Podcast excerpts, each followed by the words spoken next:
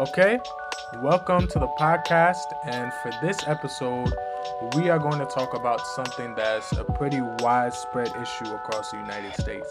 So, just to kind of introduce this, this is really something that connects to a lot of groups, specifically ethnic groups in the United States, mainly minorities. This is something that has clear implications on many, many different people, on a large variety of people. This really relates directly to a lot of the systemic issues we see in the United States, and it ties directly to nutrition. And so, this episode is on food deserts.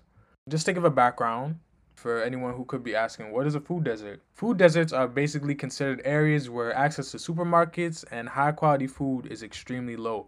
So, this can be found in certain towns, certain cities, certain areas. And just to really start off and give kind of like a little background information, there's an article that was put out by the Food Empowerment Project, which really went into defining food deserts and explaining this entire issue. As they put it, they can be described as geographic areas where residents' access to affordable, healthy food options is restricted or non existent. And to add as well, they cited a report that was put together by the Economic Research Service of the U.S. Department of Agriculture, which showed that about 2.3 million people in the United States, or 2.2% of all U.S. households, live more than a mile away from a supermarket and do not own a car. So, this right here can present a lot of very clear issues and so, by kind of giving that information, I do want to make that clear that it's not really just some random idea, but it is a clear fact that a large number of individuals in the US are cut off from access to quality, healthy food. And so, this whole idea of food deserts comes with very large implications on health for many, many Americans across this country. And so there are several large health disparities regarding overall health outcomes for minorities in the country and another source I want to point to is a study that was put together by Dr. Jesse A. Stacia. And what this went over was diet related disparities and really trying to look at this entire issue across this country. And so, what they defined diet related disparities to be was differences in dietary intake, dietary behaviors, and dietary patterns in different segments of the population, resulting in poor dietary quality and inferior health outcomes for certain groups, and unequal burden in terms of disease incidence, morbidity, mortality, and more. And so when this study mentions these different groups that take on this unequal burden, this is specifically seen to be black or African American, Hispanic, Asian, American Indian slash Alaska Natives. And so just looking at that, it's clear that this is an issue that affects minorities. And on a higher scale, to go even deeper, the study also goes on to mention that these disparities are defined by just diets that are high in fat, mainly saturated fats, not a lot of fruits, vegetables, whole grains, a lot of sodium, just things that are clearly not good for anyone's diet.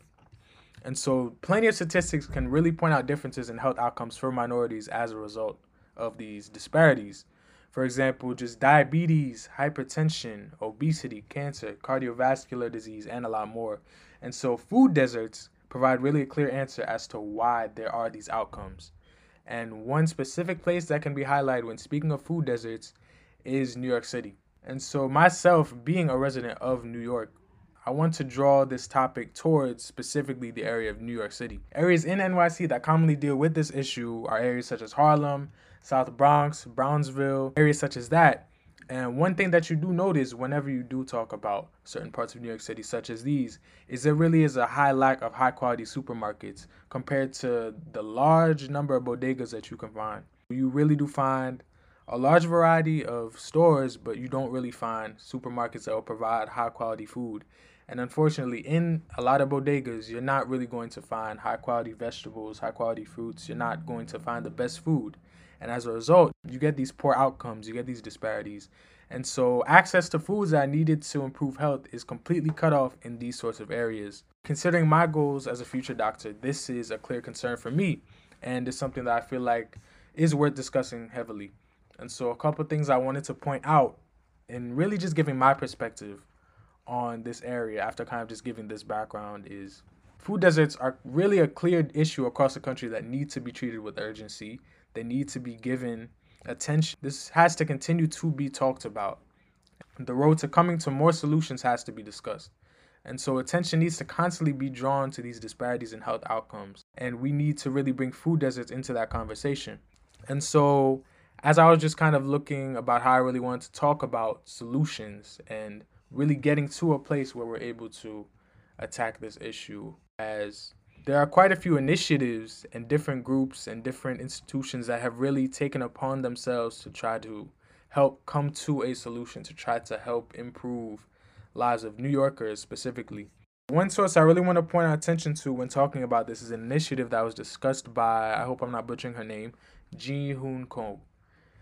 And so, what she breaks down is something known as the Healthy Bodegas Initiative, also known as the HBI. And so, really, they're looking to combat this issue by not necessarily trying to increase the number of supermarkets or anything of that sort, but rather increase the supply of healthy foods in bodegas, which is already the most common way for a lot of New Yorkers to shop. And so, this really does provide clear benefit because bodegas can really be more useful than supermarkets when talk specifically about New York and New York City considering just the close connection that they have with a lot of New Yorkers. And so, one thing they've also mentioned is it actually has significantly improved the amount of healthy foods that have been purchased in target areas that, that they've aimed to make a difference in. And so, it's really to show that there are initiatives that are really putting together practical solutions, practical ideas as to how they can combat this issue. Another source I want to bring up is one that I really feel like aligned with my own perspective on this and kind of some things that I wanted to bring up. This was titled Five Solutions That Alleviate Food Insecurity in the US. And so this was written by Arya Dali. The first thing they mentioned was establishing bus stop farmers markets. And so what this would mean is there'll be pop-up style farmers markets in mainly impoverished areas that would allow people who work to have the opportunity to pick up fresh groceries while they're coming home and things of that sort. Another thing that was also mentioned was community gardens. I think this is a good initiative as well because, as mentioned in her writing, many cities have already implemented trying to bring together community gardens to really bring healthy options to the poor. And so, this is one solution that can help. One thing she does also mention is that it really does need a dedicated community. So, I think that also does bring up the fact that there needs to be a level of contribution from each and every person in order to really be able to improve overall health outcomes, to be able to improve our communities in really any area. Another thing I wanted to bring up that I thought was a really interesting point was she mentioned considering government run supermarkets. This takes a little bit of a different direction from the first source that I brought up. So she kind of brings up government run supermarkets as another potential solution to this issue one thing she does talk about when she brings this up is that community involvement and engagement are very important as residents of food desert neighborhoods would very well be aware that their towns could be gentrified if specific companies just come in and start building stores. And so what she brings up is that government run markets could be very beneficial to impoverished neighborhoods as opposed to privately owned if they're really able to help support local and minority owned farms. And so, kind of just bring all these ideas together, these sources, I think it kind of brings me to how I really see this issue. I think as I look at these, really shifting my attention to New York City specifically, I think it's important that an effective solution is put together, an effective solution is put into place and really supported while still allowing there to be some sort of integrity. And really, what I mean by that is just if, as mentioned before, we know that bodegas are very connected to New York City and just New York City life it makes a lot of sense to be trying to put together a solution that would provide healthier options in bodegas, that would draw people more to be able to bring home healthy food, healthier food options, to be able to put together a diet that's more rich in vegetables, more rich in high quality fruit, all of those things, less sodium. That's one of the approaches that can really have a beneficial impact on people.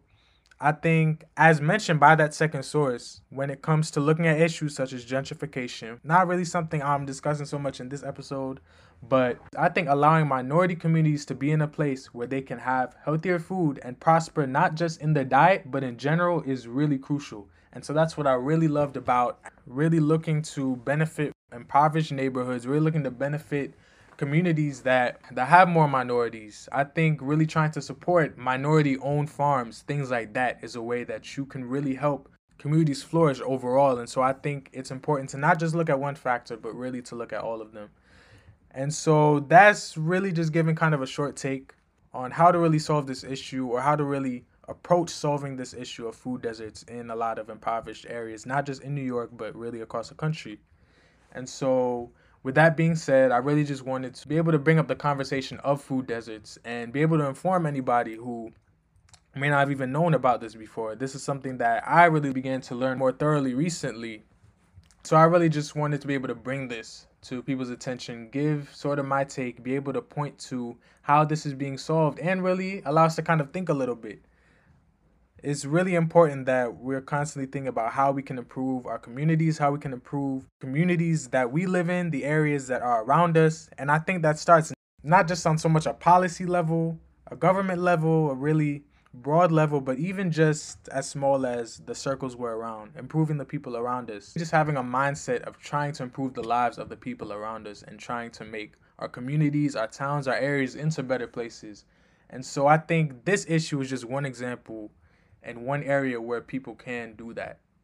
And so I would say not just to take this to the conversation that we're having on food deserts, but I think any areas that you see people need improvement, any areas that you see you can make a difference, I would say really have that focus, have that mindset of trying to attack that, of trying to see what you can do to help that situation, whether it's a friend, whether it's in school, whatever area that might be. I think having that mindset of seeing an issue and being willing to be a part of the solution and so I think that's really just what I wanted to speak about, what I wanted to bring this conversation to. And so I would say, really just think about that. Think about how you can help somebody else today, even if that's just in your own home. Think about how you can improve the lives of the people around you. And so that really wraps up this episode I want to really continue to bring up topics like this so that people can really get a deeper background on things they may not have known about, be able to learn how to have more healthy conversation about things like this. I think being able to see how we can come to solutions. And so, with that being said, I hope you enjoyed this episode, and I'll see you in the next one.